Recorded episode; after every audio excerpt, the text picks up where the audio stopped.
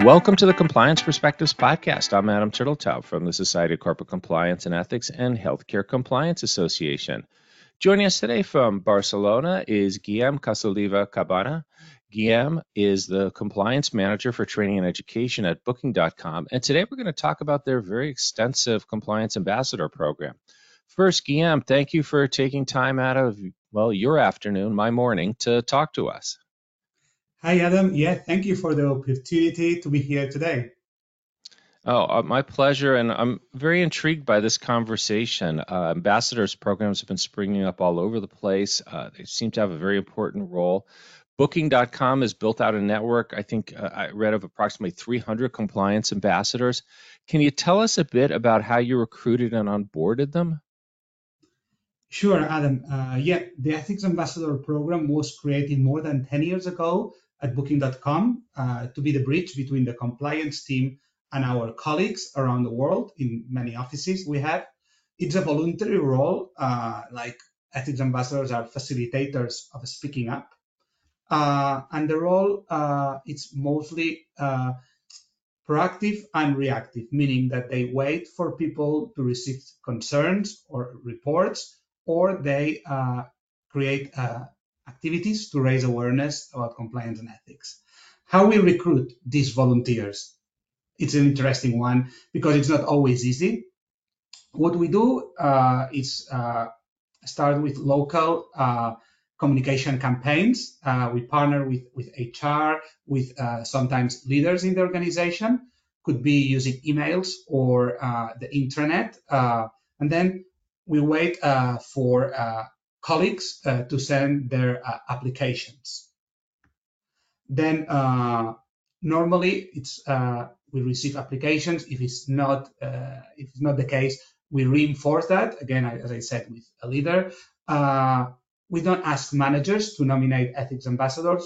The reason is that we really believe, uh, you know, in the individual motivation of each of the ambassadors. But also could be the case that there are more than one candidate for teams. We really are not looking for more than one in the team. So what we recommend and we support them is uh, with elections. So the team votes who will be the, the ethics ambassador. In terms of eligibility, who can be an ethics ambassador, uh, we make it uh, clear that the person needs uh, to have been in the company at least for six months, uh, no negative adverse uh, performance uh, issues or compliance and ethics uh, cases on their file. If all of that is fine, then we confirm the role of the ethics ambassador to the candidate, and we move to the next stage, which is the onboarding. Uh, First, we provide them with a seven-stage guide uh, to onboard them. It includes any learning, uh, how to gain visibility, uh, and some uh, other tips. And then uh, we also uh, invite them to a live session with a member of the compliance and ethics team to go deep uh, in the discussion and scenarios that they may face uh, in the in the role. Uh, yeah, that's uh, about the. the onboarding. Uh, just to mention that the, also the mentors uh, serve as buddies uh, in general uh, after the onboarding, and they also, the, the ex- these experienced ethics ambassadors, coordinate uh, groups of ambassadors in the same department or country. That's great. I, I love the fact that you've got sort of generations of them working together. It speaks to sort of the permanence of it, and the people enjoy doing it. Now, how on an ongoing basis do you engage and communicate with and, and recognize these ambassadors?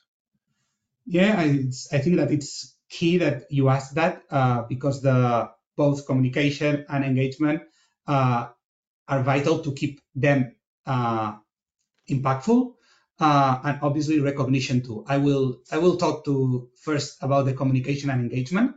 Uh, we have uh, different uh, resources uh, and ways. Uh, for example, the monthly newsletter, we send uh, the newsletter to all of them every month with updates about our compliance ethics program, could be a policy update, could be upcoming training.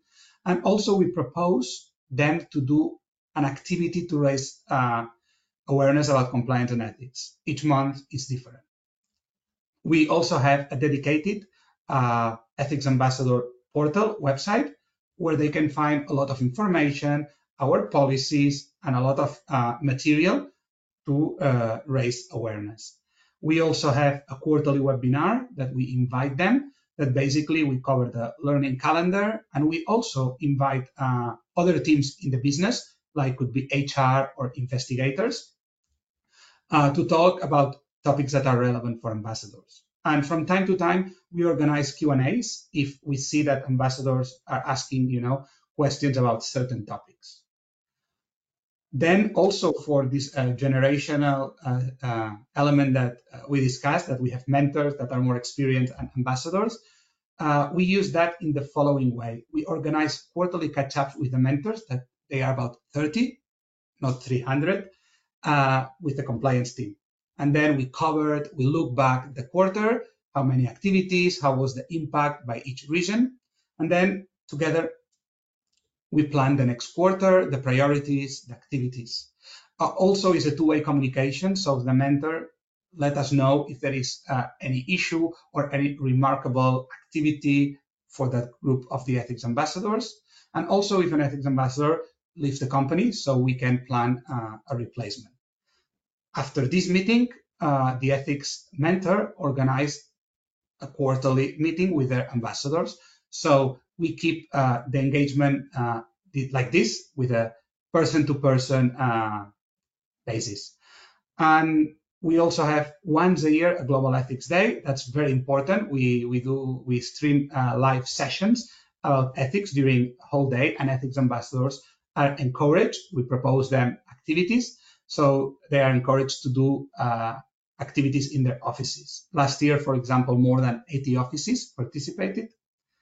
And that's about engagement and communication. Then I think it's a bit different the, how we uh, recognize them, which is very important too, by the way. We have, uh, we, we call it uh, thank you notes from leaders. That's one way. Uh, could be the compliance officer, the C E O, the chief legal officer, past years. They send emails uh, congratulating uh, the ethics ambassadors and saying thank you for their commitment in the role and how important that's for the culture of the company. Another way that we provide feedback, uh, that we provide recognition is via feedback. So if ethics ambassadors ask us uh, feedback uh, during the performance cycle, we, we let the manager know what was the, the activity and the impact that the ambassador had in the program. And last, we have uh, summits.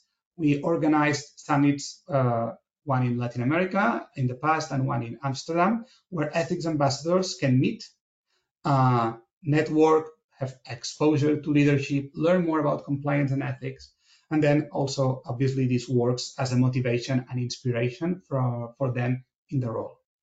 Well, I think it's great, and it points out the fact that recognition is so important, and doesn't just mean cash. It's just uh, you know, having leaders uh, tell people that they appreciate what they're doing can count for a lot. So what advantages has the company found from the ambassadors program? I think that, Adam, the, the general one is uh, about ethical tone. Uh, uh, the ambassador program supports the ethical tone of the company.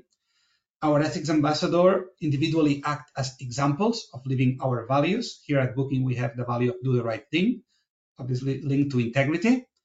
Uh, also, the program uh, allows to scale up the influence and the message of the compliance and ethics team across departments, offices, and teams. And that's not always an easy thing for a multinational company like us. Another advantage, I think, it's the cost-effective way to embed the ethics uh, and compliance program, uh, because there is no additional uh, headcount required for this. Uh, and also it improved the, the speak up culture of the company uh, in two ways. Ethics ambassador guide employees to report, uh, to reporting channels.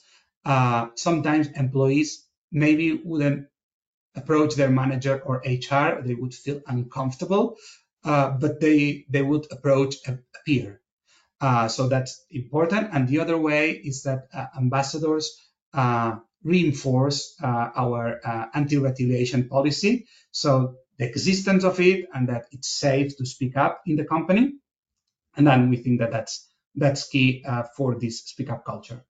Uh, and then uh, the last advantage, I think, is more for the compliance team, because we receive a lot of feedback from ambassadors. Could be uh, policy clarity, that that policy is not very clear. Uh, could be office dynamics, you know, or uh, other other issues that are happening in small offices that we can uh, gather and then obviously target the integrity needs of different uh, subcultures of the organization.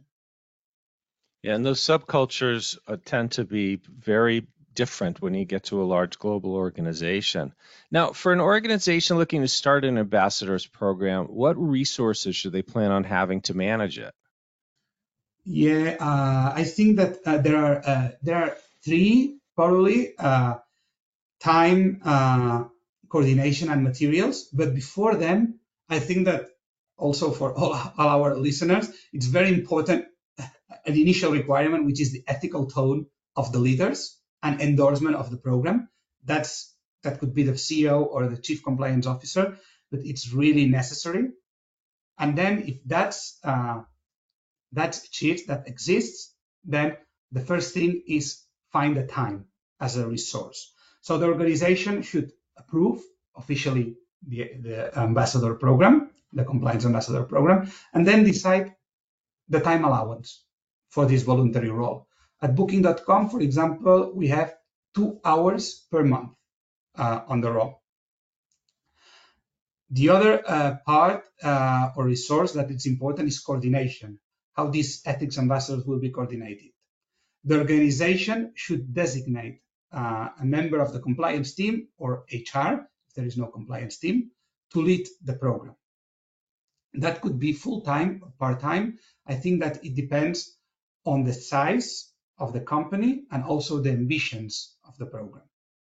And the last thing, when we have this lead person of the program, this person should design the key processes of the program: recruitment, onboarding, engagement and communication calendar, a recognition scheme, and all the materials that are associated to this.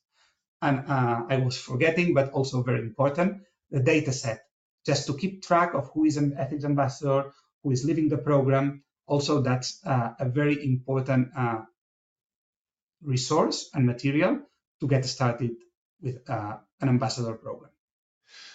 So finally, as we're running out of time, um, can you share one positive effect that the ambassadors program has had on promoting a culture of ethics at Booking dot com? Yeah, basically, uh, the number of activities of, of these uh, ethics ambassadors show us that the teams that have ethics ambassador score two to three percent higher uh, on ethical culture, the six questions that we have in the engagement survey, than teams without an ethics ambassador. So it's a nice measurable way Uh, to see the impact of the ambassador program at Booking dot com.